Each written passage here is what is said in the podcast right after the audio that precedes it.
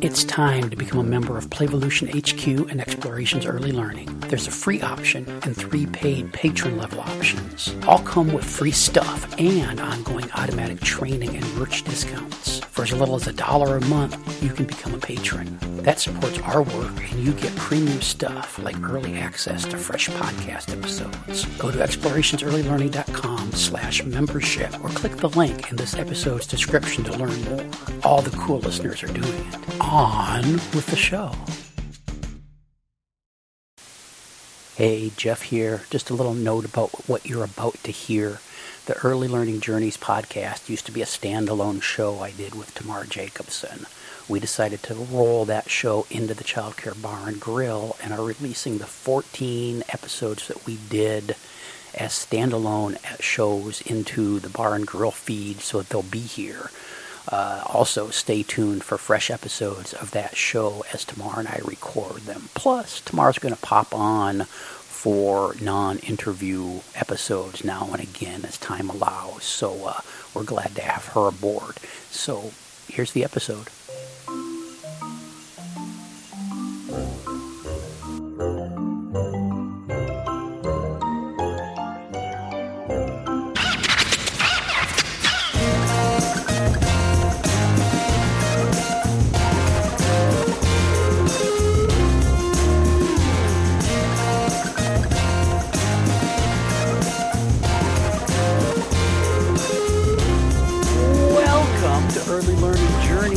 Jeff Johnson here with Tamar Jacobson. Tamar, how are you doing? I'm doing great. Thank you, Jeff. How are you? I'm great. We're back with another episode of Early Learning Journeys. Who do we have with us today? We have Colleen. Colleen Walling, is it? Yes, correct. Did I pronounce it correctly, Colleen? Yes. I know Colleen because of the um, Tulsa um, International Infant Toddler Conference. She, I think you were on the board or on the conference planning committee, and you invited me to come there. I don't think I was on the board. I think I just put your name into the mix. Oh, okay. And um, but I think you've known me since Fredonia days. But that part I don't know. That you have to say how you know me. okay. and otherwise, let's just take it away. She's a wonderful infant teacher. She's been trained by the Pikler Institute. This is what I know of her. She's a darling person, and she has been very supportive of me. Well, excellent. So, Colleen, were you were you a what was childhood like? What kind of kid were you? Were you darling then as well? um, well, I would say yes, but I have a feeling my mom always says I have red hair, and my mom always says that I have the temper to go with my red hair. um, but I grew up in upstate New York with my mom and my dad. Um, I'm the oldest of three sisters and the oldest of 12 cousins. So I was always the oldest, the leader. But I And get a little is it fiery. Is it true about your temper? Um, I would say yes sometimes. Hmm. Especially if all those cousins got out of line, huh? I would never have guessed that. I'm I'm pretty introverted until I meet people and feel comfortable. And then once I feel comfortable, some of my colleagues say that my filter comes off and those are their favorite days. So, what, what was growing up like? What, what what did you play at? What was what was life like? How were how how, how were you at being a child? I remember we played a lot outside. We had a cottage in upstate New York on the St. Lawrence River. And there was cottage rules where we basically were outside. You would eat breakfast, you'd go outside, swim, run around, come back in, maybe eat lunch or eat lunch outside, run around some more. There was a giant sandbox. And those a lot of my memories are from cottage life in the summer. That that sounds idyllic. It was lovely. It's one of my favorite places to return to as an adult and just now as an adult i can relax when i'm there it's a little different than being a kid but we would play kickball on the lawn go out on the boat fish off the docks it was a fun time A lot of a lot of free range. definitely free range and like you we knew that we were being watched. There's about 15 cottages in our little community. We're like on a peninsula, and you knew if you did something wrong, some other parent was going to tell you, and it was going to get back to your parent. so there was this big community, and my I'm one of the like I'm I'm probably the third generation to be enjoying up there. So a lot of the cottages have been owned by families for generations. Uh-huh. So you just get to know everyone like an aunt and uncle, even if they're not biologically your aunt and uncle. Yeah, I talk to I talk about this a lot. What what because that that that describes play in my neighborhood growing up during weekends and summer vacations as a child, and talking to to some people today, young parents especially, who don't have a version of that in their history, they, they they're like you're they just abandoned you. Um, but the reality is, we, you had the community looking out for you. There were neighbors in the driveway working on vehicles or working on the lawn or hanging laundry or or having a cocktail on the patio or whatever. And and and so there were adults keeping an eye on you. There's that one lady peeking out from the curtains, jotting notes to share with your parents at church on Sunday or whatever it was. So we were we had we had some freedom. The adults were just kind of stepped back back and uh, and and maybe not as intrusive as maybe adults are in some situations now but they were they were totally looking out for us. Oh yeah. There was no way we could have gotten into any real trouble. You know there was always people and there, we were around the water. So the, the really strict rules were about water. Like you don't go in the water by yourself. If you're going swimming you have to ask someone to watch you. Make sure someone's like really looking out for you when you're in the water. Yeah. But and we did it at home too. Like we would play kickball in the street, but it just then we would have school and other commitments. Um, but in the summer, as a kid, we just didn't have anything to do other than play. So, were you a boundary tester? I would say yes, and I still am. I, I am the person that looks at the rule and says, well, technically, that's not what it says. It technically says that we can do this. so, and I think my parents would say I was a bit of a boundary tester. What what did that what did that look like? Any stories that spring to mind? Oh gosh. I can't think of any really as a child. Um now it's more as an adult. Go ahead, Tamar. I would have thought that you were um, very responsible because you had to take care of everybody. I was responsible, but then there was the side of me that also has always been a little bit of a boundary tester and testing limits. Uh-huh. And yeah. I mean, I I always was the person taking care of my younger cousins, especially my youngest cousin and I have a 10 year age difference. So, I mean, she was a baby and I was old enough to be able to hold her and feed her. And so i got a lot of experience with my cousins and some of the younger kids especially up in our cottage community. My mom said that the moms wouldn't worry because they'd be on the porch you know having a beverage. And i would be off with like the two year olds just like in the sandbox. And she said the parents had no worry. They were like oh wait where are our kids? Oh it's fine. They're with colleen.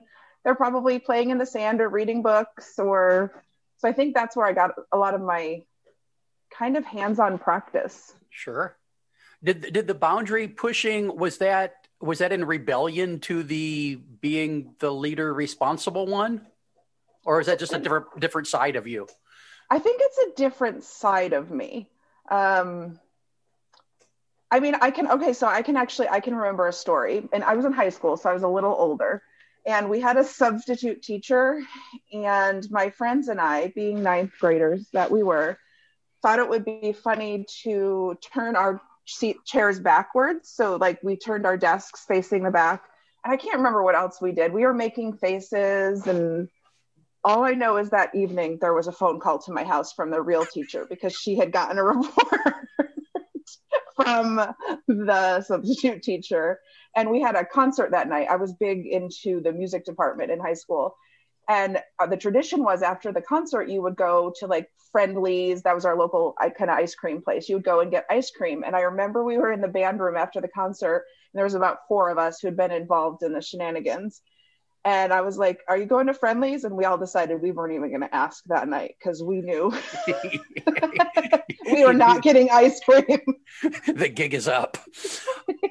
I, I, I can't imagine What? I sorry. I, did you initiate that that bad behavior, mm. or did you just follow along? I'm not sure.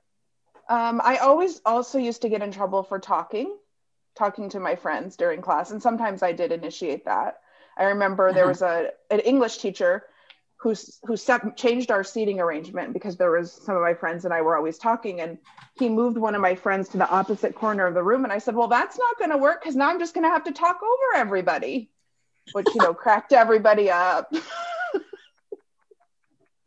I can't imagine a worse job than being a high school substitute teacher. No. Because I mean, we did we did horrible things. We would we would like change names. We would I, I would pretend to be my buddy, and for the whole for the whole class period. And if it was a substitute we had for multiple days, we'd keep going it for days. And and nobody nobody in the class narked on us because they thought it's it's this hilarious thing thing that's going on and I, I, don't know, no real trouble came of it, but it was it was delightful to to mess around with substitute teachers. That, that, that, oh, that yeah. shows me that it, what it shows me is that um, there's a lot of repression with your regular teachers, and so you can expand when somebody comes along who's not your regular teacher. Yeah, yeah. You were probably a, a good student and never did any of that stuff, Tamar, right? I was very good, unfortunately. I mean it. Unfortunately, you saved you saved your rebelliousness till you got older. Yeah, and I don't think I ever was really rebellious. I'm think I think as a as um, you know, when I make a stand for children or teachers or whatever, then I'm pretty tough yeah. and uh, assertive. But for my life, I was very careful and shy and worried. I was there was like a little slice of me that was rebellious, but not. I mean, I, we didn't do anything. I didn't do anything terrible. Just you know, silly what I like to call shenanigans. But and I think sometimes it surprised people because I was a good student. I was I basically paid attention most of the time. I did my homework most of the time, and so every once in a while I would do something, and I think it surprised people. Like, it oh, surprises she, me. She has that. she has that in her. it surprises me to hear this about you, Colleen. Were were what topics did in school did you like the best? music 100% band um insta we had i went to a school district that had a really good music program. So we had like instrument lessons once a week. I played the clarinet. I was in marching band. I was in chorus. I didn't like chorus as much as i liked band and just sitting with my friends. And i was the kid who always did the all county band and that kind of thing. So I would say music is that still part of your life? Is the is the clarinet in the room there with you that you could play a little bit for us now? Oh, it's it's not. I haven't picked it up in at least 10 years. I still have it, but I have not played it in many years. I I I studied the clarinet for a while in elementary school band um, because um, I was young and stupid and didn't know the right names for the instruments, and I wanted to play saxophone, but I got the and so I was stuck playing the clarinet. Imagine, imagine my surprise when I show up for the first class and they hand me this this thing that's not a saxophone, and and I, so I stuck with that for about a year and a half, and and then moved on with my life. But uh, I wish I could, I wish I could play. That's awesome. I think every time I, you, ever... could, you could play that for the babies. I, you know, I do think of bringing it out every now and then. Like I should get back into it and play it. And I mean, I still have it, and I do sing a lot with them. And I, I work with infants and toddlers, so we do obviously sing a lot. We have a keyboard. We had a keyboard in the classroom. We have to get a new one. The one we had kind of died, but so I do incorporate music, but not necessarily playing the clarinet. So it sounds like uh, the the early years of Colleen were were pretty pretty pretty um, comfortable and good and happy, huh? Yeah, I would say yes. That's awesome. What was so high school? You're a good student. You love music. You uh, you uh, a little bit rebellious now and then, just to, to shake the cobwebs off. Um, what else is going on in life? Uh, any any high school jobs or hobbies or after school activities beyond beyond music that you were involved in? Um, I was involved in some of the church ministries, um, I, the most of the music ministries. You know, I was in the little ensemble that they had. I was in the church choir. I did a lot of babysitting. I would say I was about 12 when I started and always was babysitting. I had, I think in ninth grade and then again in 12th grade, I had an after school babysitting job where I would go every day after school and be with kids for a couple hours till either the parents got home or finished up their working from home. And I volunteered in the church so, nursery. So let me get this straight. Since age 10, you've been taking care of young children. Mm-hmm. Yes. What what kind of babysitter what kind of babysitter were you? Because uh, a lot of the the guests we've had on the show so far have have talked about babysitting in those early years, and and uh, recently Heather Bernt Santy, the, that early childhood nerd, talked about how she did a lot of playing school uh, with with kids uh, that were younger with her. Um, our, our, beloved Lisa Murphy talked about her thing was mostly raiding the refrigerator and and uh, and hanging out and and that kind of stuff. What what kind of what kind of babysitter were you? I think I was kind of fun. You know, I would let them play, but then I also looked forward to bedtime when I could just like lounge around and watch a movie. And I was like, I'm getting paid for this. Because I mean, young kids go to bed, at least it seemed pretty early when you're a teenager. And it was like, oh my gosh, I have three hours to just sit around and get like Lisa Murphy, get some good snacks, see what kind of snacks they have. Were, were you were um, you doing were you doing your homework too?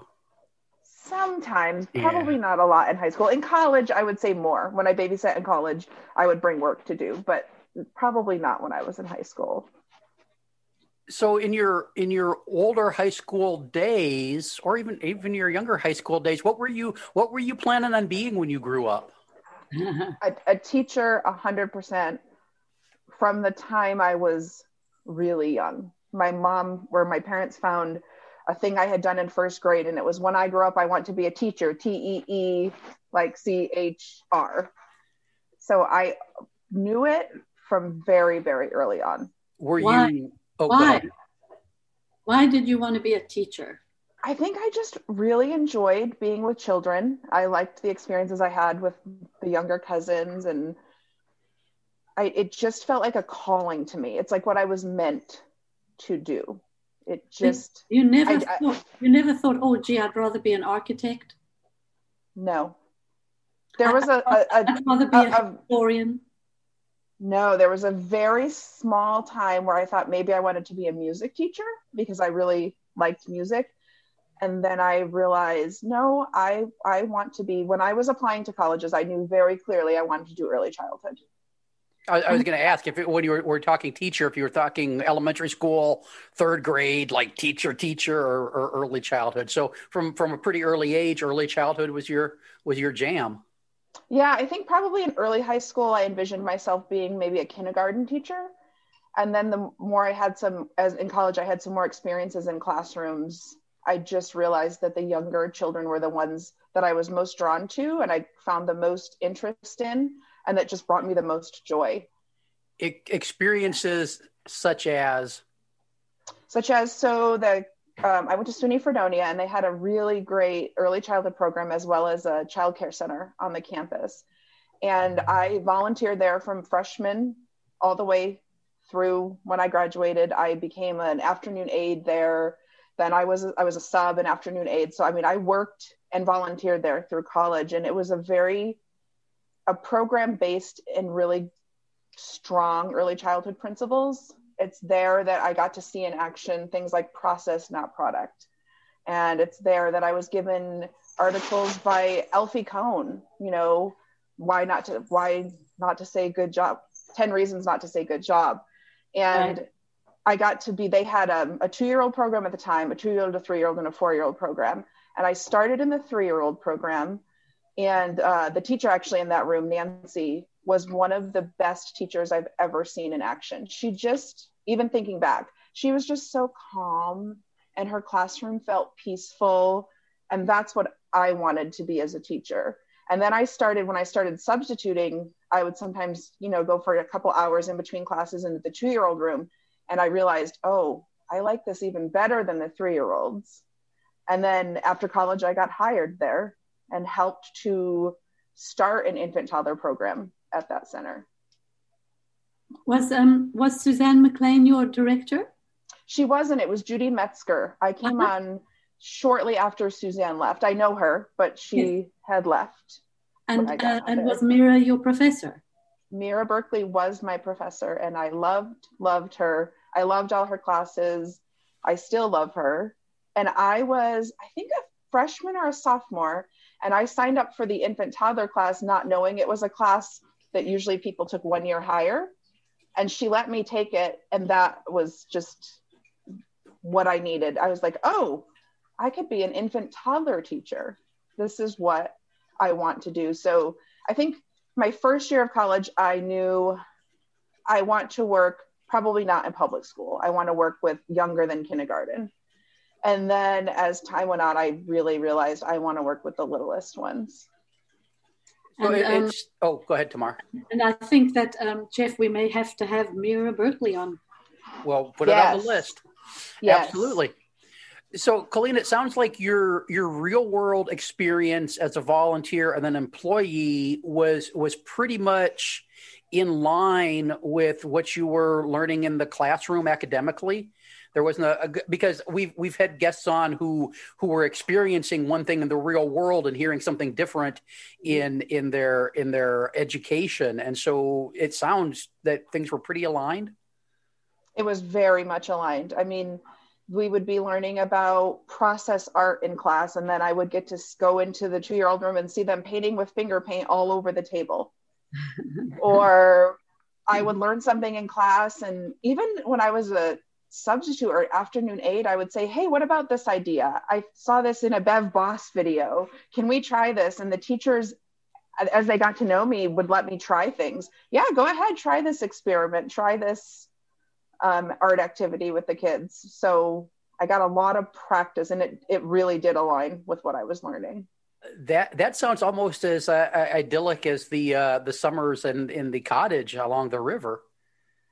Yeah, I'm so grateful that I went that I went to the college at a time when the early childhood program was very strong, and the child care center was a high quality center. Because I I think what if my first experience had been in a really not good center? Would that have turned me away from the field? Would that have made me question things more? But i got into the classrooms there and i said okay this is this is what it this is what i'm learning. This is what it should look like. This is what i love. And that really was the foundation for who i am as a teacher. And then you know all this idyllicness she packs up and goes to oklahoma. Oklahoma. Uh, that's the that's all I know the song. Um, I mean, you have to explain this to me. We, okay. Well, before we go before we go to Oklahoma, I you touched on something. You talked touched about on on finger painting with the with the little ones. Why? Why does it seem like so many adults are scared to let infants and toddlers have sensory experiences that result in in messes? I I honestly don't know. I try to look at the other perspective and it's hard for me to understand. I know they don't want to deal with the mess, but. I mean, everything is washable, you know? And I, a couple years ago, even at my own school, I put up a bulletin board in the hallway, a documentation board of my children exploring paint. On you know on their faces on their belly buttons because you know toddlers take the paintbrush and go around and around their belly button sure. or under their arm. One of the kids that day said look i'm painting my armpits. And i was like you are painting your armpits. And i remember i put that board up for the parents really but several teachers came to me and said well h- how did you get them clean when you were done? I said well i used soap and water and washcloths and it really to me it wasn't even that big of a deal. I was like i got them clean. I warned the parents hey just so you know we use purple paint today. Your child doesn't have a bruise if you see something in the bath. And i think i think maybe teachers are afraid of the parents response. Yeah. But i i would say slowly the parents in my room learn oh okay my kid's going to get covered in paint in this classroom and I don't do it on a kid's first day usually. Sure. you don't, don't want to overwhelm the parents at the beginning. Well, you know, my theory is is that a lot of people didn't have those experiences as children, and it's it's it's even more than the mess. It's like it's something that's foreign. Yeah, mm-hmm. yeah. I, I think that's why it's so important to have have uh, policies for onboarding staff and parents into a program that gets everybody on the same page philosophically. Because I, I, I have done two trainings this week online, and I heard heard versions of this for both of them.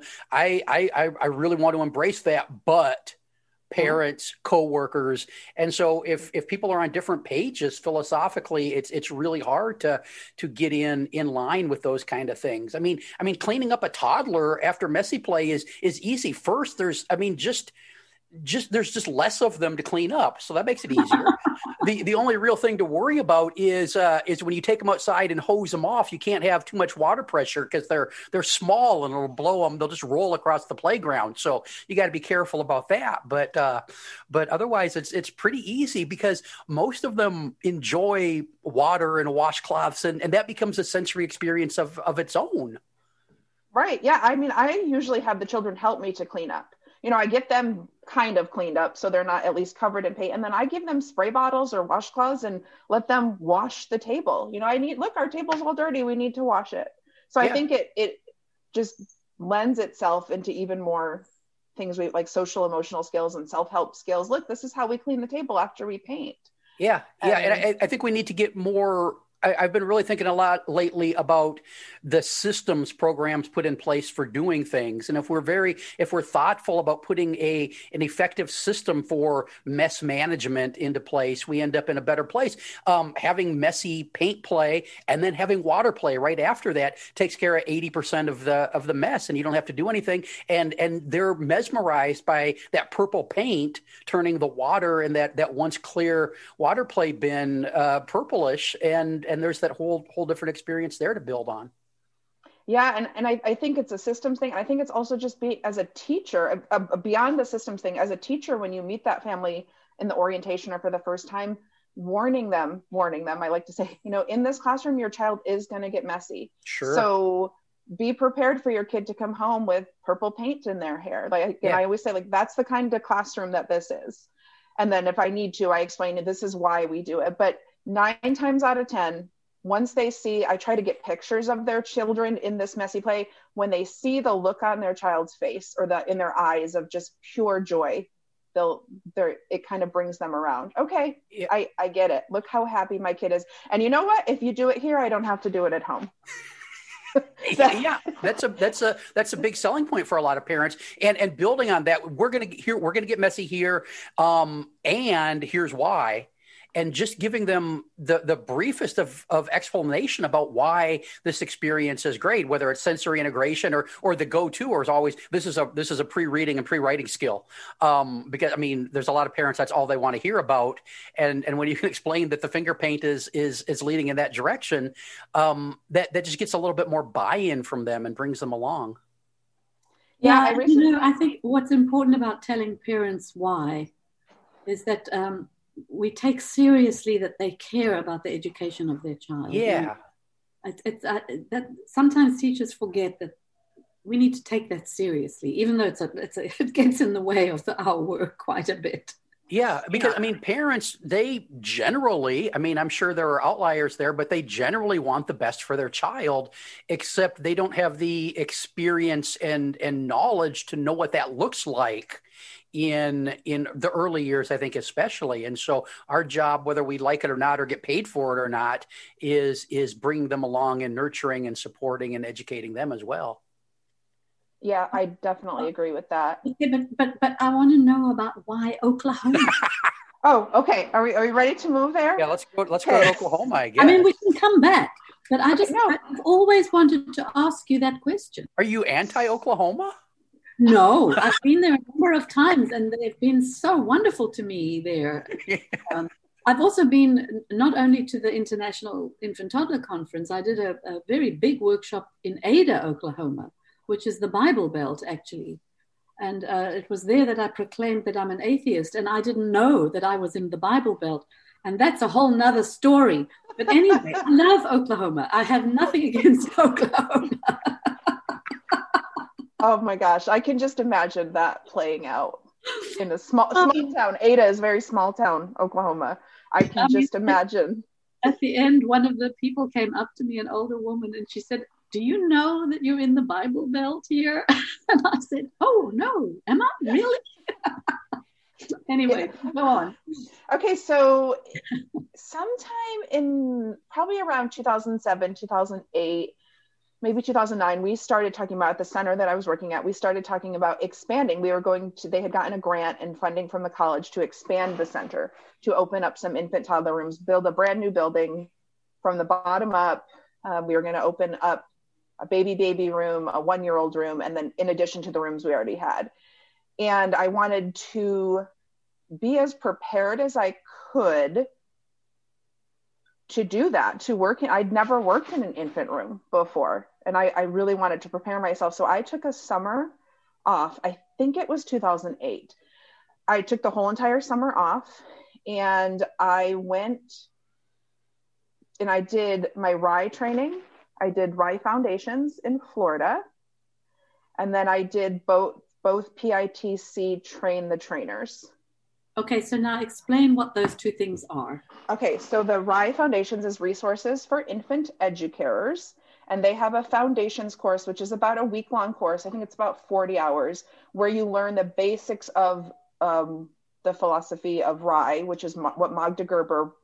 That's Magda Gerber brought Pikler over from Hungary, and so I learned a lot about Pikler and RIE at this RIE training. And PITC is Program for Infant Toddler Caregivers, and I went to the training to be able to teach other people their materials. So I went to this RIE training and I met someone who worked at day schools here in Tulsa, Oklahoma.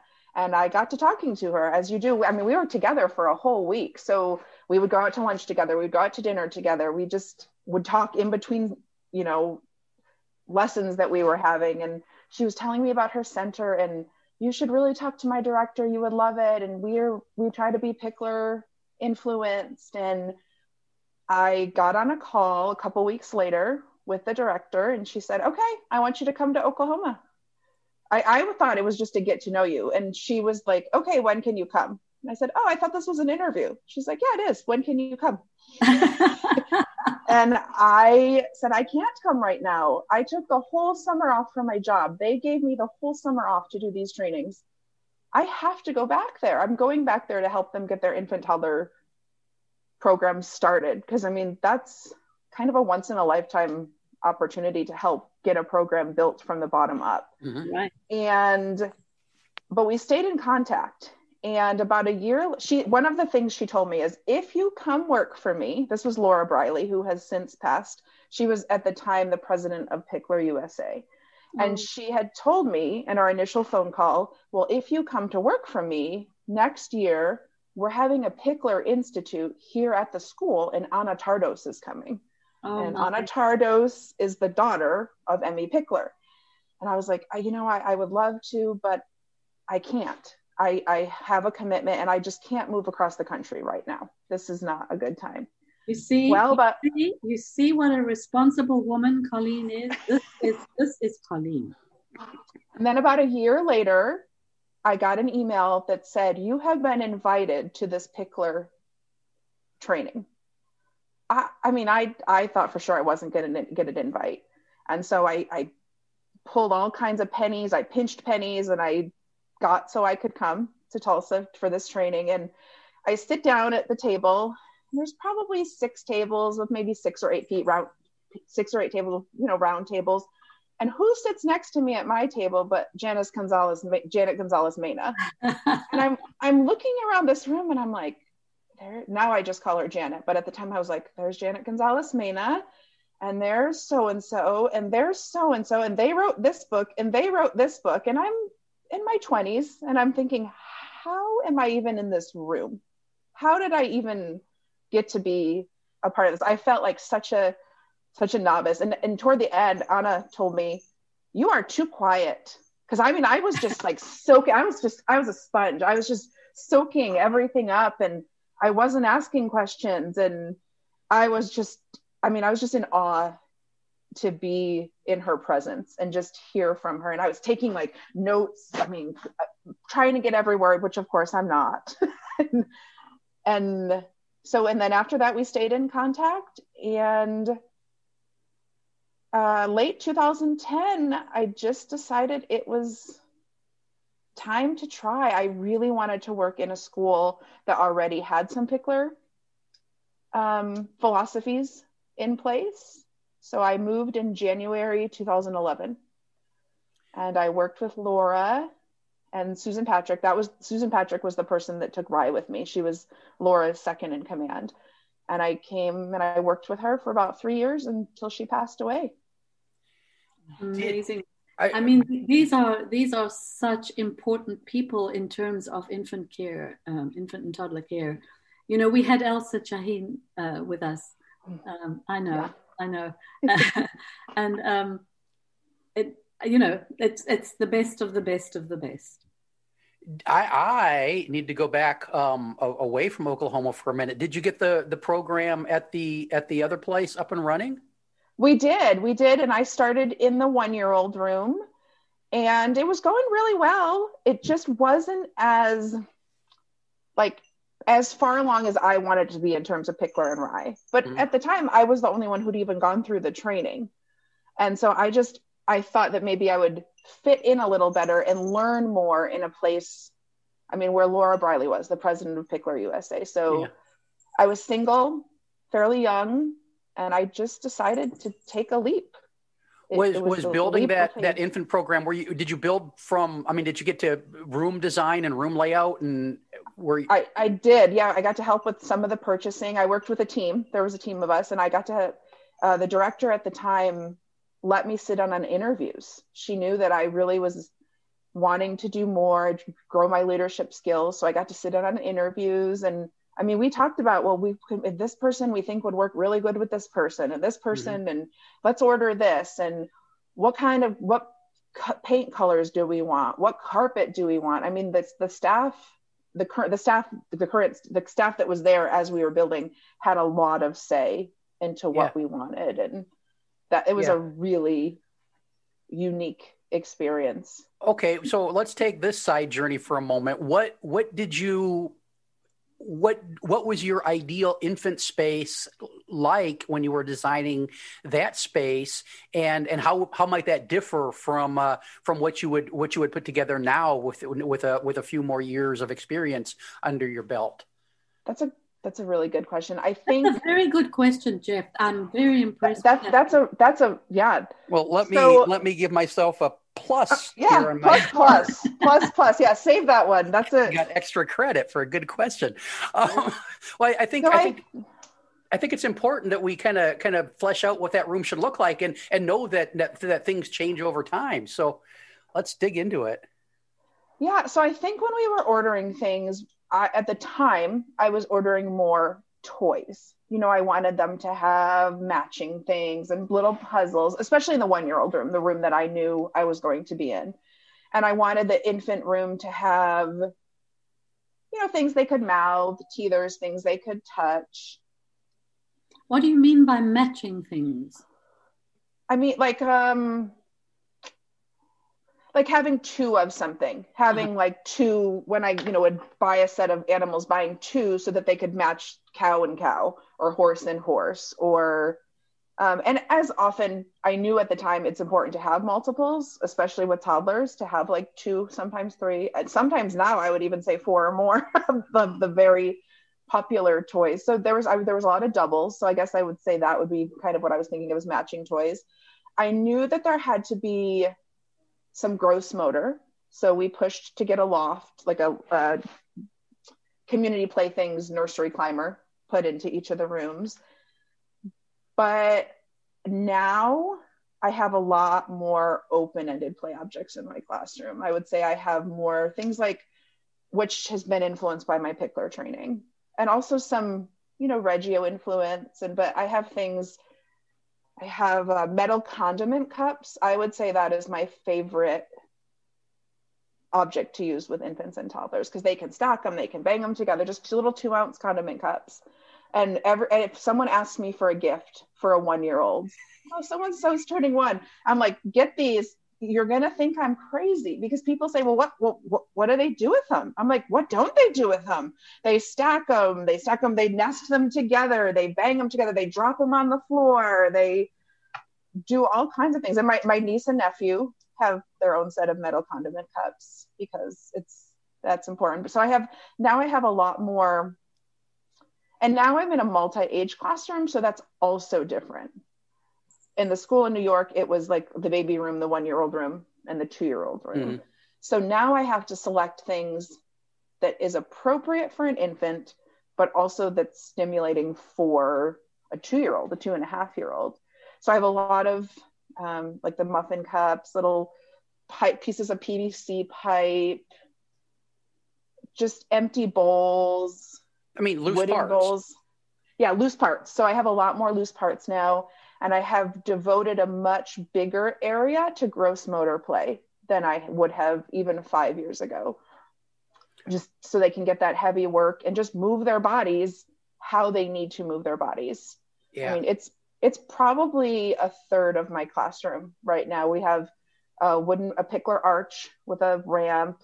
We've got weighted balls. We've got vestibular cushions that kids can stand on. We have a little tyke slide we can bring inside and outside and all kinds of things and ways for them to move their body. We have those bouncing horses that are they're like rubber and the kids can sit on them and bounce around the classroom. So I think I value movement more than I did having large, you know, space for them to actually move.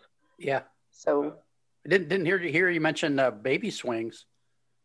Not a lot oh, of not uh, a lot of baby swings. No, in fact, when we were designing the infant room at the school, I remember a conversation where we were ordering things, and one of the other staff people said, "Well, what about the swings?" And I was like, "Well, why do we need swings?" So I did start the conversation in Fredonia, and we did not order swings, and we did not order bouncers, and we did not order extra saucers. I said, "Well." You can order them, but if I'm the teacher in the infant room, they're going to be in a closet. So that's going to be a waste of money. Yeah. I mean, I was pretty, I, I became more of an advocate, I think, through that process. I'm like, no, we do not need swings here. And still, I, I, I would never put a swing yeah, I, I, have walked into infant rooms where you know a, a, room set up for for six or eight infants, and there's six or eight swings, and all the babies are swinging in unison and and unconscious because they get overstimulated with the swinging and the music and the vibrating because those those swings do everything now. And then the staff is sitting rocking themselves, reading a reading a book in the in the rocking chair because all the kids are overstimulated and fall asleep to to to get away from that. It's it's it's it's really a waste of real estate. It's well, actually abusive.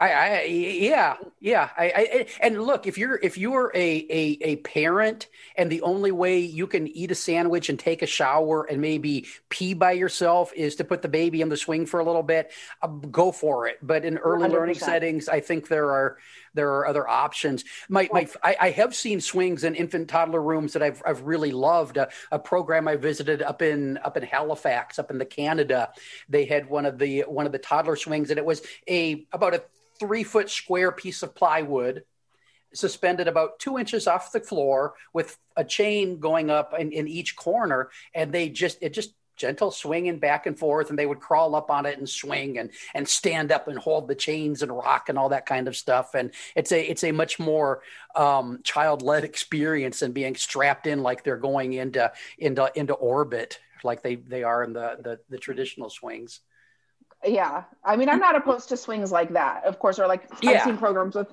a really low tire swing that's almost on the ground sure. that the, that children can get in. But i mean it, it's different than a baby container a yeah. place where you just plop them yeah. and yeah. They're just spending... leave them for way too long.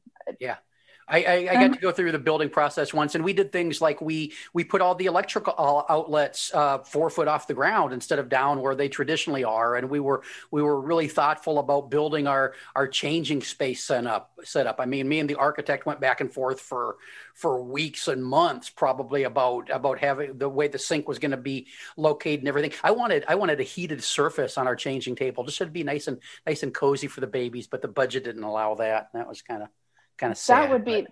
that's the hardest part because it's cold. Yeah. You know, and especially at home, they're often changed on a bed Uh-huh. or maybe on the carpeted floor or on the couch, or they at home their changing pad probably has a cover, you know, a, a cloth cover. So that the coldness is always it's going to be like I'm gonna lay you down and it's gonna be cold. And you know, there's I'm sorry. And some days it's colder than others. And I'm I'm sorry, I know it's cold.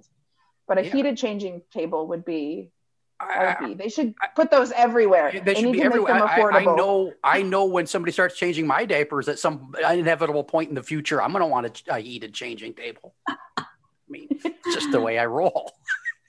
Colleen, did, you, did you never want to be a director? No, I don't know.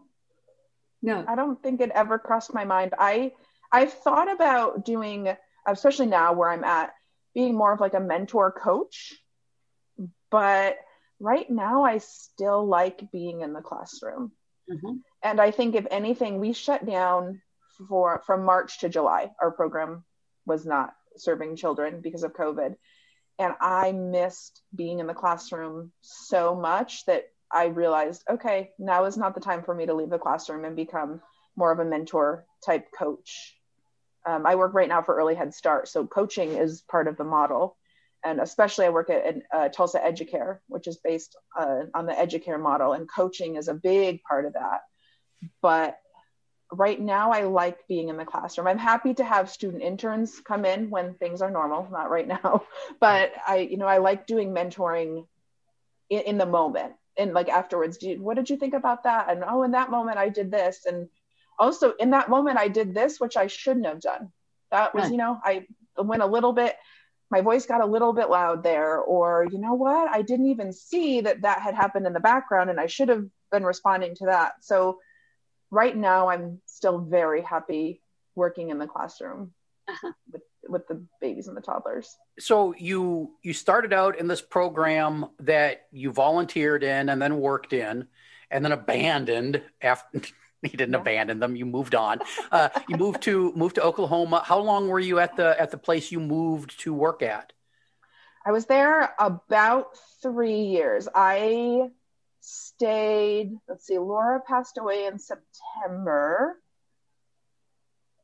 And then I stayed until the following, like, summer, sometime in the summer, I left. The program after Laura passed away, the program just changed and it didn't have the same spirit.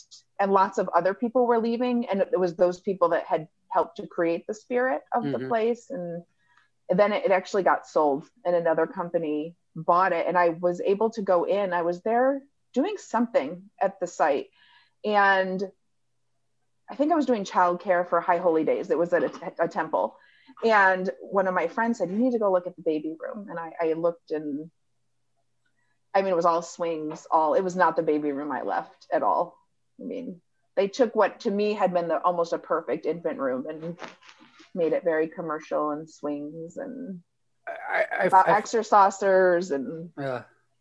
I, I find it fascinating how one person can serves almost as, as an anchor for programs like that. And when they they move on for whatever reason, programs do um, ev- evaporate is essentially what happens, and and the quality can change because people move on and they don't have that that connection that they that they had had. Yeah, Yeah. and the director sets a tone. a hundred percent. I mean, right now, with the school I'm at, I love my director so much, and you know, I'm like, well, as long as he's here, I'm here. That's that's my plan because he gives us freedom. He's very very knowledgeable. Actually, Chris Amaral, you should put him on your list of people to interview. He has lots of experience in the field, and he lets us do our own thing. Also, by also, but also sets boundaries and keeps us interested and models leadership and like a community we call we've gone to calling ourselves a community of care since covid because a lot of teachers had to switch classrooms because not all the children came back and they wanted each child to have at least one teacher that they knew so we left we came back to a whole different program than we left but it he keeps calling it the community of care, which is doing things like when you're out in public wearing your mask because it impacts what's happening in the school. And so he's really created this culture of caring even before COVID. And, and this is a, you said, head, oh, go ahead. Sorry. No, it's a, it's a good reference for, for to, to talk to someone. Yeah. We, the, this is a Head Start related program, you said? It's an early Head Start program. Early Head Start. And it's um, under the Educare model. And I uh-huh. think they're in about 15 states. It was started in Chicago by Ounce of Prevention, what was at the time Ounce of Prevention, and Warren Buffett. So the Educare model is that private philanthropists and public funding come together to create state of the art early childhood facilities that have, I mean, very big budgets to even build the schools. Mm-hmm. So my experience, I, I, do a lot of burnout related training, and my experiences with people working for Head Start. Look, early learning people are tend to be burnt out for whatever reason already, and I hear from a lot of Head Start people that it's even a little bit more because there's there's just it, it seems like they've got layers and layers of bureaucracy on their shoulders that kind of make working for a Head Start program maybe even more stressful intense for some way in some ways than than uh, quote unquote normal programs. Do you experience any of that with this model you're working in, or? Um, definitely when I started, when I moved from, I had all worked only worked in nonprofit centers, and then I moved to Head Start. And in the beginning, I couldn't believe all the paperwork and all the documentation that was required. It was like you had to document the same thing in this form, in this system, and on this form. So there was a lot of duplication of why do I have to write this three times? So when I first started, yeah, there was it was harder to adjust to well we have to do this and you have to enter this many observations and you have to do this there was more rules i would say but as time has gone on they've the agency has done a lot better with streamlining some of those things. So maybe now we only enter it in our online documentation area. So now you don't have to put it on the paper and put it in the file and put it on our online system. And they moved everything digitally. So uh-huh. that has also well most things. So that's helped too because it's easy to find things if gosh forbid something goes missing. Like well yeah. what, where's this from two months ago? And i'm like hold on let me pull it up Well, well that's yes. because I mean we need we need to document stuff, of course, because sometimes that that comes in handy. But I've, I've run into so many caregivers, and especially with infants and toddlers, because there just seems to be more we want to we want to track with them just because of their their their age. That that caregivers start feeling like they're doing more paperwork than than interacting with children. And for somebody who, I mean, they didn't they didn't come into the field to be accountants um, and bookkeepers, and so they they feel a real a real disconnect there to, from from the expectations that they they have from their their administrators to what they what they came into the field to do. So it it sounds like you're in a in a pretty good place there. Again, more more idyllic than the the, the situations a lot of people in the field. Oh, I mean, it's it's very it's. I realize how much of a kind of utopia I'm in sometimes when I talk to people that work in other places, whether it's for Head Start or even if it's just at another center. Um, because we we have a mental health specialist in our building on staff. We have social workers in our building on staff. So they can help with some of those the documentation that needs to be done in their areas. We have a disabilities coordinator on staff in the building. So we're just we're very lucky I, I always have someone I can reach out to if I have a question or a concern, or if I think maybe a child might need some services, I can talk to that fam- that child's social worker, and then we can approach the family together. There's a lot of there's a web of people that are very involved in each child and family, which takes some of the pressure off the teacher. Because I know in some programs the teacher is doing all those things. Yeah, yeah. It's a real community of care. Mm-hmm. Never been fired? No, surprisingly, no. I, I, she might be our first guest who's never been fired, Tamar. There, there was a program. No, there was a program I worked at, which I will not say where it was or when it was, but I did work at a program very shortly. I made it about a little over a year there. And I think if I hadn't left, I probably would have been fired soon because I was pushing back against things. I'm like, well, this isn't even licensing. Like, this is against licensing. We cannot be doing X, Y, and Z. and the director at this program did not like that I knew licensing because I said this we can't be doing this this is not allowed and I remember when I gave my notice the director said I think we both knew this was coming and and I didn't even finish up my 2 weeks the director said I think it was a Tuesday she said let's just make Friday your last day oh, so I think that's the I think I probably would have gotten fired from that particular place, but I was pushing back. I'm like, first of all, this is against licensing. Second of all, this is not what's best for children.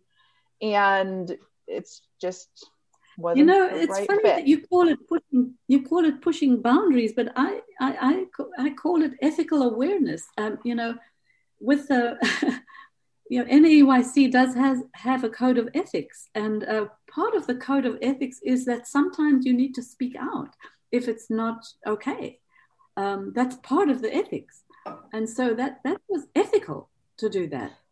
Yes i think yes but i think the director saw me as a troublemaker you sure. know? Well that's always the case with ethics isn't it Mm-hmm. Uh, when it comes to ethics, Tamar, um, uh, I, I, got a problem with NAEYC with their with their vendor hall because they put in they put in uh, you know and, and their advertisements and their and their their their stuff. Uh, you know they put in this is just because we got them here doesn't mean we endorse them. Uh, but but they are tacitly endorsing them by letting them into their vendor hall, and they've got all kinds of bullshit going on in their vendor hall. Um, last time I was there, and I think that's really unethical of NAEYC to do that. But I'm a little bit of a a rabble rouser myself.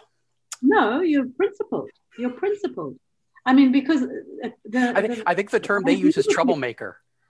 Uh, you know, I, I agree with you that there, there, are things in the in the in the exhibits hall that are really not appropriate, really not appropriate. But but they um, write they write a big check, so they get to be there, and so it it it send it sends a really mixed message to to their attendees because they can say we don't endorse this product, but by allowing them into the hall, they are totally endorsing that. So, um, the problem. I guess I guess. And, and I think part of the problem is I I do believe that most with probably some exceptions, there are most programs want to do what's best for children. I, sure. maybe there's some that don't, but I want to believe that.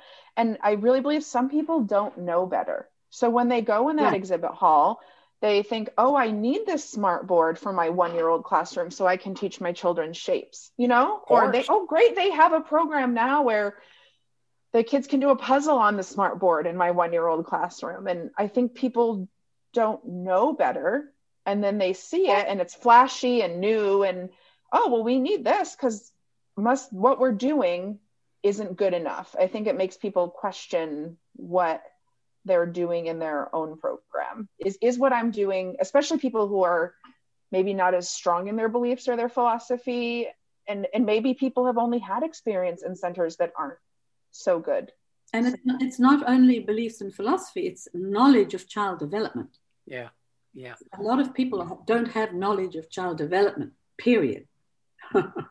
so colleen how has your professional practice changed since you were were 10 and started in the field i mean i think now i can't believe people left me like with their babies when i was maybe 12 years old i i just i mean i was responsible i would have known to call the fire department maybe handled some emergencies but i i can't believe that at 12 people were going out to dinner and here's my baby. Go ahead put him to bed. And i so i think obviously my knowledge has grown. And i'm one of those people who's always looking to know more. I'm reading i'm attending. Right now i, I like to attend conferences but i'm doing a lot of webinars and mm-hmm. just trainings like that. So i think knowledge i think patience. I think I've gotten some more patience in terms of understanding that not everyone is at the same level as a ah. teacher. You know, someone might come in that hasn't had any experience or really only had a poor experience. So I'm that's something I'm working on like continually is just more understanding and compassion like oh, you really don't know better it's it's not that you're trying to be mean to the kids you really don't know so i think I've grown more compassionate um, towards colleagues. And I think confident. I'm more confident than I was even probably five years ago. I, I became a lead teacher at Early Head Start about five years ago. And I can't tell you how many times I was going into my uh, mentor coach's office and saying, I don't know, I don't know if I can do this. This is there, all this paperwork, all this, like I'm failing. And she's like, no. She said, I remember this one day, I was like, the end. I was like, I just don't know. I just don't know if I can do this. And she said to me, What's going to happen when you walk back in that classroom? She said, I want you to imagine you've been out with me for about an hour. When you open the door, what's going to happen? And I was like, Well, so and so's going to come running and give me a hug, and so and so's going to smile, and so and so. And she's like, That that's what matters. That is what matters. So she helped me to gain a lot of confidence because also in early head start there's a lot of classroom observations where you're scored you know maybe you're scored in class or ITERS and my first year i didn't score great. And i was like well that just means i don't know what i'm doing. Well now i can look at it and be like well i do do those things just not in this way or not in this way. And i'm like you know what? Those scores they the in the observation can give me insight but it's not a definition of who i am. Mm-hmm. and I, I and i have i know some really great teachers who we've had some conversations since. And like one of the people that i work with who is one of the best teachers i've ever seen she's like oh yeah one year i had a kid run out of the room during my observation. And my kid she said he never did that. But when you have an observer in the room it changes it. So i think i've just gained a lot of confidence and not worrying as much what other people outside my classroom obviously outside the families not worrying what they think you know? I don't care if someone in the next room over is scoffs at me because my children are covered in paint you know what? Let it be. it, really does change things when there's an observer in the room. I remember when years ago I was a validator for NAEYC accreditation, and I was watching and observing a room, and there was an, a, a male teacher actually with uh, toddlers, and he was so nervous that I was there, and I could see that he was nervous. So he he took a tissue and he wiped this nose and that nose and that nose and that nose with the same tissue because he was so nervous. And um, I was writing it down and thinking, this poor man, I'm sure he doesn't always do that. it's very hard to have an observer in your room. Yeah, especially when it's especially if it's tied to something, it's usually tied to something big like accreditation. Sure. Like, am I going to be the reason my program doesn't get accredited? What if I do X, Y, Z? Or um, it used to be where I work now that things like that they impacted your salary or like the bonus, the incentives that we got each year. So it was like if I don't score well, then I'm missing out on you know thousand dollars that's a big deal for a teacher yeah. an early childhood teacher so but now i just I approach it and I think I give my team confidence. And you know what? Whatever happens, happens. It's a teeny tiny sliver. They're there for two hours out of the how many hours do we have are we here every year? So it's I, I mean, I, I'm sure I did some crazy things the first couple years because I was so nervous. What if I mess up and I get fired? What if this and this and this? And now I just, I'm myself. I have the confidence to be myself. No, you, you build up some rhino skin about those kind of things. You, you you just get a little bit tougher with them. And those observations, not only does it does it impact the the the response, having that person in the room impact the responses of the of the staff and kids, but those people bring. I mean, no matter how well trained they are, they do bring their own bias into how things should be done. That and and and and how they score things that that do have an impact. Probably, most likely, usually unintended, but uh, they're not picking everything up up, and and so I don't I don't know there the, the reliability and validity and validity testing on some of those things um, maybe isn't is as grand as it as it should be for them to be effective tools. That, I mean, that's such an important message for other educators, Colleen, to be more relaxed and, and believe in yourself. Yeah. Yeah. So- and I, I mean, there's, of course, there's lots of moments and days when I have self doubt. So I try to not let that creep in.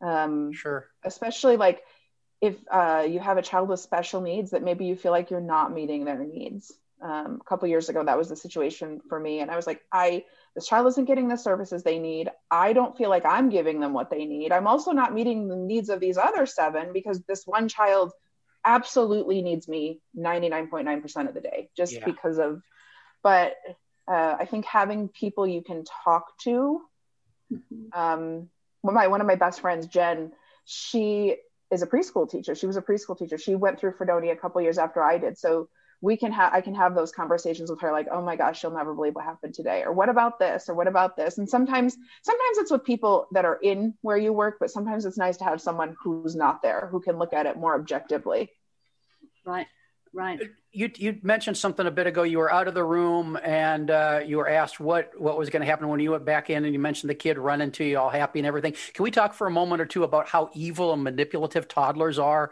with their with their big eyes and their their their unbounded love and affection for us, and the way they manipulate us with all of that? No, it, it makes the job more enjoyable. I'll take the manipulation if that's what it is. And it just yeah. I I'm such a relationship based teacher. Like, I really, really value, I would like to say more teachers value the relationship, but the relationship I have with each child and each family is like this precious gift that I get. I mean, they trust me. To, I mean, not only keep their child alive, but to keep them safe, make sure that they're cared for, make sure that they're loved. And so I think the biggest compliment I can get from a teacher or a parent is, you know, thank you for loving her, or thank you for noticing this, or thank you for just giving her that hug. Thank you for being there for her while we waited to come get her when she needed stitches because she split her knee open. Like, thank sure. you for being there for her. So I think like the relationships are just such a crucial piece. And those of us that know child development know all that brain building that's happening. And one of the reasons I I like the program Matt is that we have continuity of care. So I can get a baby at six weeks old and that baby stays with me till they're around three, sometimes a little older than three, sometimes a little younger than three. And then they go to a preschool classroom that's multi-age three to five. So in the mm. whole time that are they're at our school, they're only in two classrooms. That that is great, especially if you can keep uh, staff turnover down so that they they have that that handful of caregivers in all of those early years. I think Tamar was going to scold me a minute ago when I said uh, infants and toddlers were were evil and manipulative. She was shaking her head, and I and I heard it, Jeff. Um, yeah and you could see that I was looking over the top of yeah, my glasses. Yeah, yeah, like a like a like a scary teacher. But but look, they've got those big eyes. Their their faces are evolutionarily designed for us to want to take care of them. So they're they're totally manipulating us all the time. And oh, take care of me, love me. Um, they're they're Jeff, just... that's the wrong word. Well, okay, what is it? What's the right word? They're seeking relationship. They are seeking relationship. They have to have relationship to survive. Uh, they're, they're just con- trying to they're, get they're, me. No, they're conditioned to seek out connection. That that's. I mean, that sounds there like manipulation to me. Um, that's Jeff. That's Jeff. It's amazing, amazing, that I uh, yeah, I, I, I, the fact that anybody talks to me is is amazing to me. No, I my my favorite age group has always been the infants and toddlers because because the whole world is so fresh and new and exciting, and and every every experience is a first time experience for them. Even if it's the hundredth time you've read Brown Bear, um, you're still reading Brown Bear to them for the first time in some senses, and it's it's just delightful. And and they're they're so emotionally available and I'm I'm I'm in love with them. It's it's just it's just a grand thing, and I I, I think I got some some weird looks in, in, parts of my career for being a dude that was gravitated towards the infants and toddlers. But I mean, that's just the way it was. It's a it's a it's a it's a it's a it's a fun fun a fun version of humans to spend time with. Yeah, I mean, they're just so fun. My favorite is in the moments when the classroom is everyone's playing somewhere. You know, there's peace. No one's no one's trying to take something. There's no teeth out. I mean, it's just this. There's moments of peace where I can just sit back and watch. Yeah. What a child is doing. I'm like, wow, he just took all those little test tubes from over there, and huh? Well, they fit inside that toy. I never even knew. I mean, I have a little a little like a little Fisher Price dollhouse in my classroom that I bought, I don't know, probably four or five years ago. And I I took the batteries out because I'm not a big fan of electronics and young children. So the, the batteries, batteries, are out. Yeah, because you know, because you have to hear the toilet sounds oh, and all sure, that oh, kind sure. of stuff, you know, and the doorbell. And just the other day, one of the kids opened the refrigerator, and I didn't even know that the refrigerator opened. And I've had that dollhouse for at least five years, oh, and several series of children that the fridge opens and there's like pretend food inside the fridge. Who knew? that I mean, they just it's stuff like that that I think, you know what? Sometimes I joke with my colleagues. I'm like, they really are smarter than us. I mean, I I think that if they wanted to take over, they could. yeah, I mean, Alison well, Oh, go ahead. Sorry. You, say say about I, I would say that, that Alison Gopnik's book, uh, "The Scientist in the Crib," is is the most aptly named book about what's going on in the in the minds of those those little people that I've that I've ever come across. It's just exactly what they are.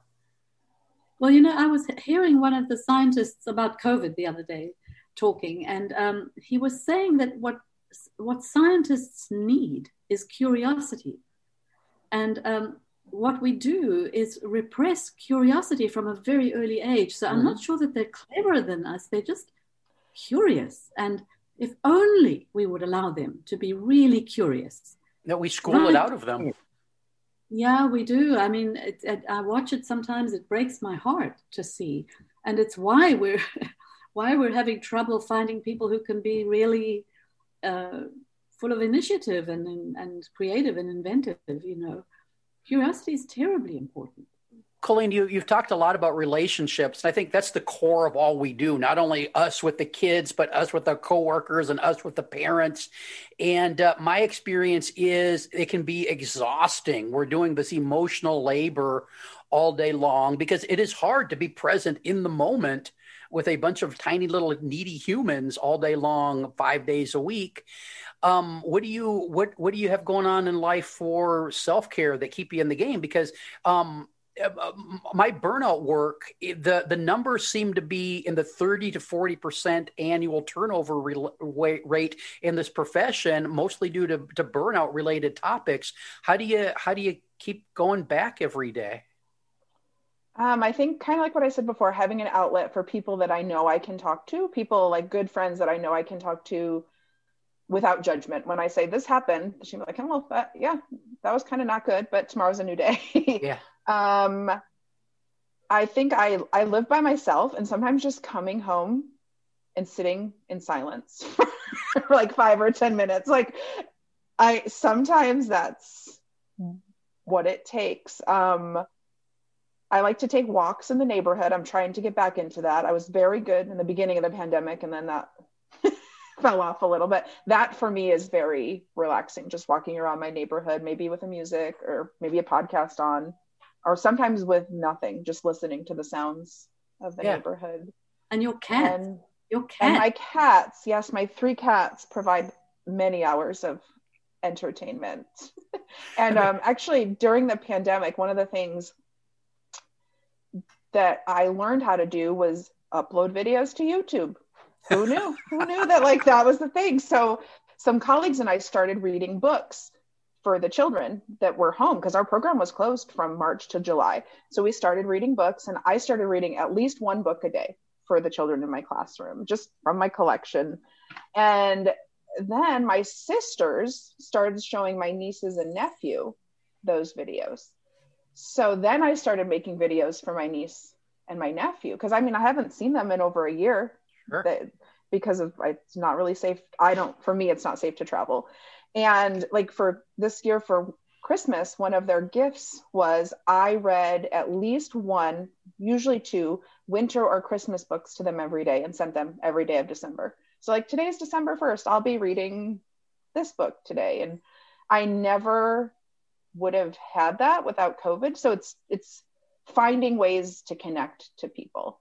I mean, my niece has never met me, and she's she's a baby she's almost 10 months old but she at least hears my voice you know she's not watching the videos the same way mm-hmm. as my three year old nephew is but she hears my voice and she's like oh so i'm hoping maybe i can be the fun aunt who reads books if that becomes my title i'm i'm good with that so where you where you you you, you don't have any interest in being a director. We covered that. You, you're looking, you're into doing some some mentoring type stuff. Just professionally, you're you're. I mean, you're you're at the beginning of your of your pro- professional journey here. Still, we're going to have to have you have you back on the show in 15 years to see where you where you go. But but what do you, do you have any any long term plans, goals? Ever want to have your own program? What do you what do you thinking? Are you just happy where you are? I'm happy where I am. I think I'd like to do more um, trainings in the community or like even in my school, just some trainings on infant toddler topics because it's hard to find really high quality infant toddler trainings and trainings from people who have lived it and done it. You mm-hmm. know, like having a training from someone who taught first grade for five years isn't the same as having a training from someone who's in the classroom. I did not this past summer, but two summers ago, I traveled back to New York to Fredonia and I um, presented at a conference of local early childhood uh, professionals. And one of the comments I kept getting was, We love it because you're still in the classroom. You're real. Because I can still relate. I'm like, I know what it's like to be in the room with toddlers. You know, I took PTO to come present to you. So I enjoyed that. I presented it, you know, NAEYC a couple times and other conferences. So I'd like to do more with presenting. Um, maybe someday being like a CDA coach. Um, I think that's an area that could use some help. And if I could be a good coach for, you know, five people, I would think maybe that could change the CDA process a little bit. Yeah. So, but still in the classroom, but expanding into more mentoring and coaching and training type stuff who you, you've mentioned, and I, I, think that's just kind of a natural trajectory for a lot of people. You mentioned plenty of people in this in this last hour that that were kind of that for you, that kind of mentor and coach. And I think as people spend more time in this profession and they get the you just get the reps of, of the daily work under their belt, they they have a, a desire and interest in, in kind of paying that forward to the next uh, next generation of people working in the field. Yeah, I think that's true. I think I've. Who were, who, who were your greatest mentors, would you say? Um, in early childhood, definitely Mira Berkeley, the early childhood professor at the college. Um, Judy Metzger and the whole staff at the Campus and Community Children's Center, because that's, I mean, I grew up there as a teacher. I became a teacher there. Um, obviously, Laura Briley, um, Elsa, Elsa Shaheen has kind of taken over Laura's work and she's become a lovely mentor for me. I'm sure I'm missing so many people, but those are the ones that come to mind. I mean, I just think I've been very lucky to have some connections. And I mean, I met Tamar through Mira. I think the first time we met was probably at a conference. You know, this is my friend Tamar. And we just got to know each other through Mira because they're such good friends. And so I think there's lots of lots of mentors that I've been lucky enough to have. You know, it's, it's being able to um, seek out people, right? And to, to know them when you see them. It's not just that people help us, it's that we can, we see them and we know how to take what we need from them, as well as give back, of course. But uh, I think that's part of it. It's, it's, it's reciprocal, you know, it's not just that they're there and they help us it's that we know how to sort of ah, this will be good for me. This is this is where I need to go. Um, we it's not a luck thing. It's we we work to do that. I think. So where where does that ah come from, Tamar? Is that a body language thing that you get when you engage with them, or where's that? Where's I that come? In, you know, it, I think it's where we are in life that we that we recognize that this is someone we need on our path now you know it's like it's almost like we're walking down a path and then there's some kind of obstacle in our life and then pops up this little magician and we're ah this is what i need right now. And i go in that direction for a while.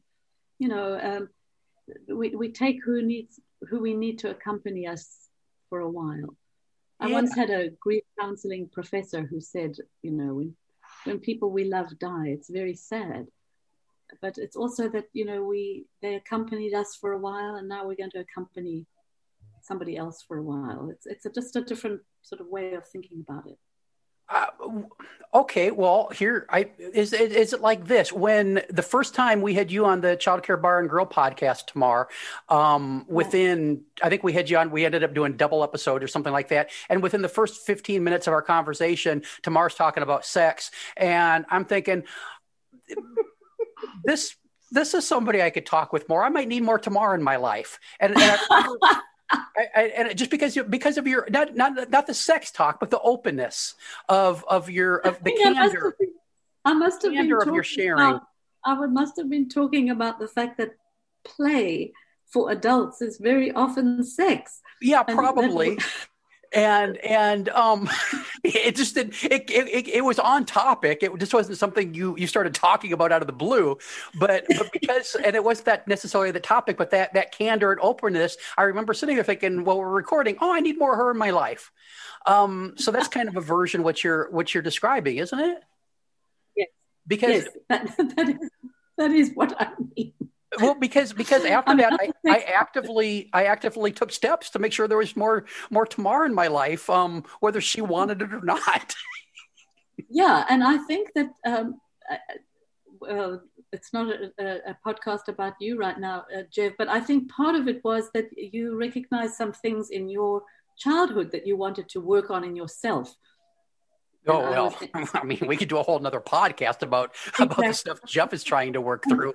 Um, Colleen, enough That's my about maybe maybe after we interview everybody in early learning for this podcast, we can do that one. Colleen, what more about you do we need to know? Any questions we didn't ask you that we should have? Um, I I don't think so. I think it's I was honored to be asked to do this. I think sometimes people like Tamara push you outside of your comfort zone a little bit in a good way. She said, "How would you like to do this podcast?" And I was like, "Wait, well, what do you mean? Well, what do you mean a podcast? what what do you?" So, no, I don't think I have anything else. I'm just very very passionate about young children and respectful caregiving and having teachers in the field who really want to be with children i'm i'm a big proponent of like if this isn't for you great move on to something else. Don't just stick around and some people i think know they're not cut out for it but it's a job. And i think those are the people that though we don't need you in the field. We need people who really want to be here Uh, oh, oh, oh, that brought up two, two, two more questions for me. Well, one is one that's been in my head, but that brought up one more question for me. How do ha- have how do we best counsel those people out of the profession? i don't know i don't know Well, I was a director and I didn't counsel them. I would say, that's it. Bye. Yeah. so a little bit more, a little bit more cut and dry, and then instead of having the conversation, boundaries. yeah, yeah. I I mean, think I mean, you have to bottom line. did did you ever have to do that as a as a professor though, Tamar? Oh, yes, absolutely. Absolutely. And very often I would find that some students were, were like, like I said, more interested in architecture or Yeah. being a historian or something, and just didn't know that they had it in them, right? And uh, a lot, not many, but some people go into early childhood because they think it's easy and it's and they don't feel like they can do anything else, that they're not capable. And so I would sort of build them up to understand that they can do other things Yeah. and early childhood is not easy it's not an easy job No, and uh, I mean there and there are too many people working in the profession that are that are little more than warm bodies who can pass a background check, which is which is sad. And I think what you're what you're really talking about is goodness of fit. Um, and and while that's an important thing in, in infant toddler programs and for other ages, it, it, it's important for staffing too. Some people just don't fit in a program or or the profession as a whole, and um, and and being able to realize that when they're in their infancy in the profession is a lot better than than sticking it out Right. for 20 or 30 years. Because and and uh, harming children on the way. Yeah. because there are plenty of people that have done that as well. Right. So colleen the question that uh, that has been in the back of my mind for a little while wondering if i should ask it is this. Um, all those this is going to be a scary one. Um, so all those all those uh, siblings and and and cousins that you were the oldest of over all those years that you did so much uh, uh, caring for um, did 50 or 60 percent of them turn out okay as humans yeah yeah i would say yes. I all mean- right good good. But i mean I, I was only a little piece of the puzzle. Well, sure only- sure so- but i mean your influence i'm sure was the greatest. I mean I mean, even if they hadn't turned out okay, it wouldn't really be my fault. well Right? I mean, I mean, you were just a piece, but you were probably a corner piece, one of the important pieces. So, um, uh, I mean, we, and I mean, who wants to place fault? But I'm, I'm glad they all turned out okay. Yeah. have you, have you, have you been doing this long enough that you've run into former infants all grown up? Um, yeah. Um, some of the children that I w- was like when I was in student teaching, they're in college now, and and it's just mind baffling that I'm like, oh, or I'll get siblings that I'm like, oh, I had your sibling five years ago. So right now there's a lot of siblings, and uh-huh. especially because I haven't been in my program, I've been there almost six years. I ha- and I haven't been in Oklahoma long enough to see, you know, but I, I do sometimes run into people, you know, in pre-COVID times in the grocery store at a restaurant, and the parent will say to the child, "Do you remember?" The parent usually remembers me. Yeah. And the child, the parent will say, "She was your teacher when you were a baby," and the child will, you know, of course not remember. And I'm like, yeah. yeah, but when you were a baby, like I would give you bottles and I would do this and I would do, you know, but yeah. they don't, the kid doesn't remember, but the parents usually do if I see them. Out. I mean, that's one of the hardest things about infants and toddlers, especially is you you build these relationships that are that are deep and real, and then they move on, and they it. I, I used to fight this this feeling of emptiness I had when when a child moved on you just feel like a piece of you has disappeared. And and knowing that they're not going to remember you when they're when they're growing up and they're not going to they're not going to recall that relationship although it was it was a very important thing to them at the time and is very important to you at the time it it just kind of evaporates. And that's that that's almost it it it, it just it, it broke me sometimes when kids would leave me um I, I, guess that's probably Tamar will explain that there's something messed up with me about that. But uh, no, no, not at all. I, I, think I think teachers really suffer each year that they say goodbye to children because of that, and I and I think that we do affect children in ways that are unconscious that we we're not aware of or they're not aware of. But um, but it is it's a very painful time that changeover yeah. every time for for teachers. We go through loss deep loss. And, and i think it is easier if you know they're going especially if they're like moving up to a, another classroom and you're if you know they're going to a really good classroom with good teachers that yeah. that makes it easier. But i think it's harder when they're like oh well we're moving to arizona. And i'm like okay well i'm going to have no idea what who your teacher is or who so there is a sense of peace when you know where they're mm-hmm. going. And um, like at our center we take six months to like slowly integrate a child into their new classroom. Yeah. we visited and they get to visit it and we talk to the parents. And so there's a sense of peace but it is hard especially when you don't know they're going or when they leave the school. Um, yeah. and like and especially and during covid we didn't say goodbye. Like we were there on a monday. We told the parents we were closing for a couple weeks and then we weren't back until july and we are running right now at about 50% capacity. So we're not even some of the children didn't get spots yeah. coming back. And i i do i remember i was we did a, a drive through parade at some point probably in may or june and all the teachers six feet apart lined the parking lot and the parents came and drove through. And i remember a child of mine had moved up don't know, probably three or four months before the pandemic happened, moved up to preschool. And I just remember when she drove around, she was like, her, she was in the front seat. She was not buckled because the parents were going, you know, like five miles an hour. And she like about leapt out of the window. She was like, I missed you. I missed you.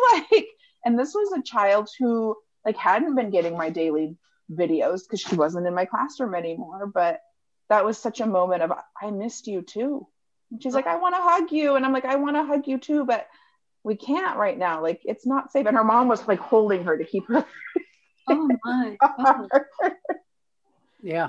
Yeah. I, I, used to fight against giving, I, oh, I mean, it's essentially giving your heart to them. I used to fight against it because I didn't want that feeling when they moved on but then I, I, realized that, that that feeling of loss that you feel is really really symbolic of the of the job that you did. I mean you were right. you were fully in and um and, and and that means a lot. And so then i then i realized that it's something we should wear as a as badges of honor that we yeah. we had such a deep meaningful relationship that that we felt loss. And it was i mean it's, it's exhausting and draining for us but it's it's really the way that we need to do the job and especially i mean yeah working in a continuity of care program i the hardest ones are the ones i've had since they were babies. sure. You know if i've had this three year old since they were eight weeks old there's a lot you know i know a lot about this child. They know a lot about me you know.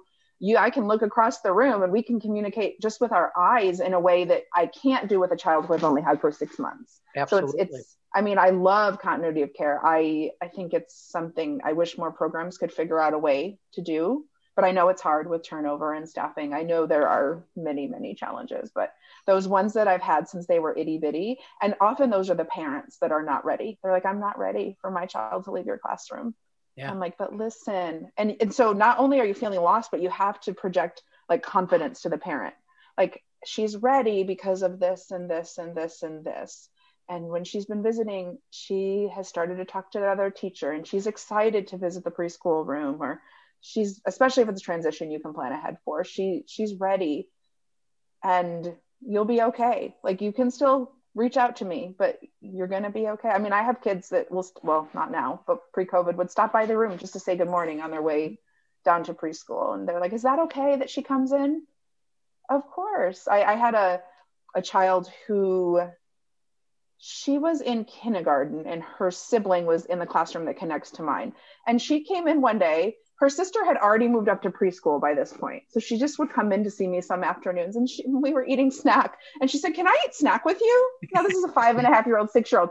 And I look at her mom and I'm like, Well, if your mom says it's okay. So she had snack with us. And her sister had already moved up to preschool, but she still had that memory of, Is it? I'm like, Yeah, come in and have snack with us. And this child was with me during a particular traumatic period of her life. So I think that strengthened our our connection. Because for a little bit i was myself and my co-teacher were the only consistent people in her life. There was a lot of yeah. change happening. And so it's those moments where i'm like okay i did make a difference. Yeah. That that continuity is one of the things i loved about doing family childcare because we had we had a a cohort of kids that came to us as infants and then they were with us i mean they'd start school and still be with us at, at summertime. So six plus years um, that they would have relationships with us. One little girl, my Annie, um, she was with us for four years and then she went to the preschool program her mom worked in but i would get phone calls on, on like thursday afternoons um, she because I was, I was doing a lot of traveling for presentation over weekends and and she'd call like jeff are you, are you gonna are you gonna be home tomorrow? Yeah. Can i come and play? Mom will pick me up and drop me off. What's for lunch because she wanted to keep that relationship going. And so she would she would just drop in to to reconnect with me and my wife tasha and all the toys and all of the people she'd known all her life because uh, it was it was too soon to break those relationships. Yeah this is this is my picture of the child i'm thinking of. The mom actually just messaged me last week and said the girls miss you and the older one really wants to FaceTime with you. Can we like make a time? And I was like, yes, I'm on spring break next week. Let's do it. So this is a mom who also wants to maintain the connection. And um, I, I wear Crocs pretty much every day of my life just because they're comfortable and easy to clean. And I just love them. I know they're not fashionable. So if you're a fashion person, I know. But uh, I don't know, about six months ago, they had traveled to an outlet mall and there was a Crocs store. And she said, the girls insisted I send a picture of you in front of the Crocs store. So it's like the things they remember. They were like, oh, we like her, but we also know she likes Crocs and she's going to love this picture. I love that. Uh, Tamar, any final questions before we wrap things up? No, it's just so lovely to see Colleen. I know I've missed people. yeah.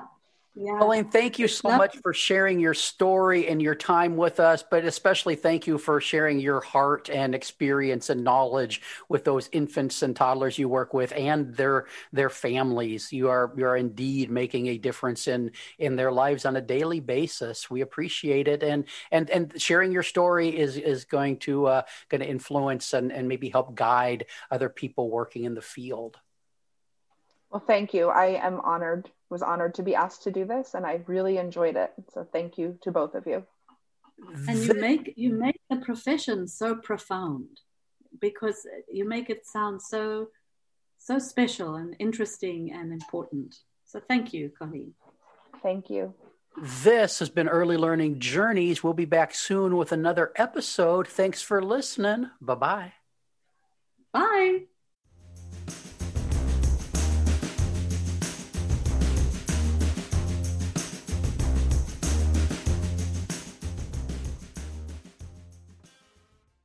This has been an Explorations Early Learning Upstairs Studio production. Oh.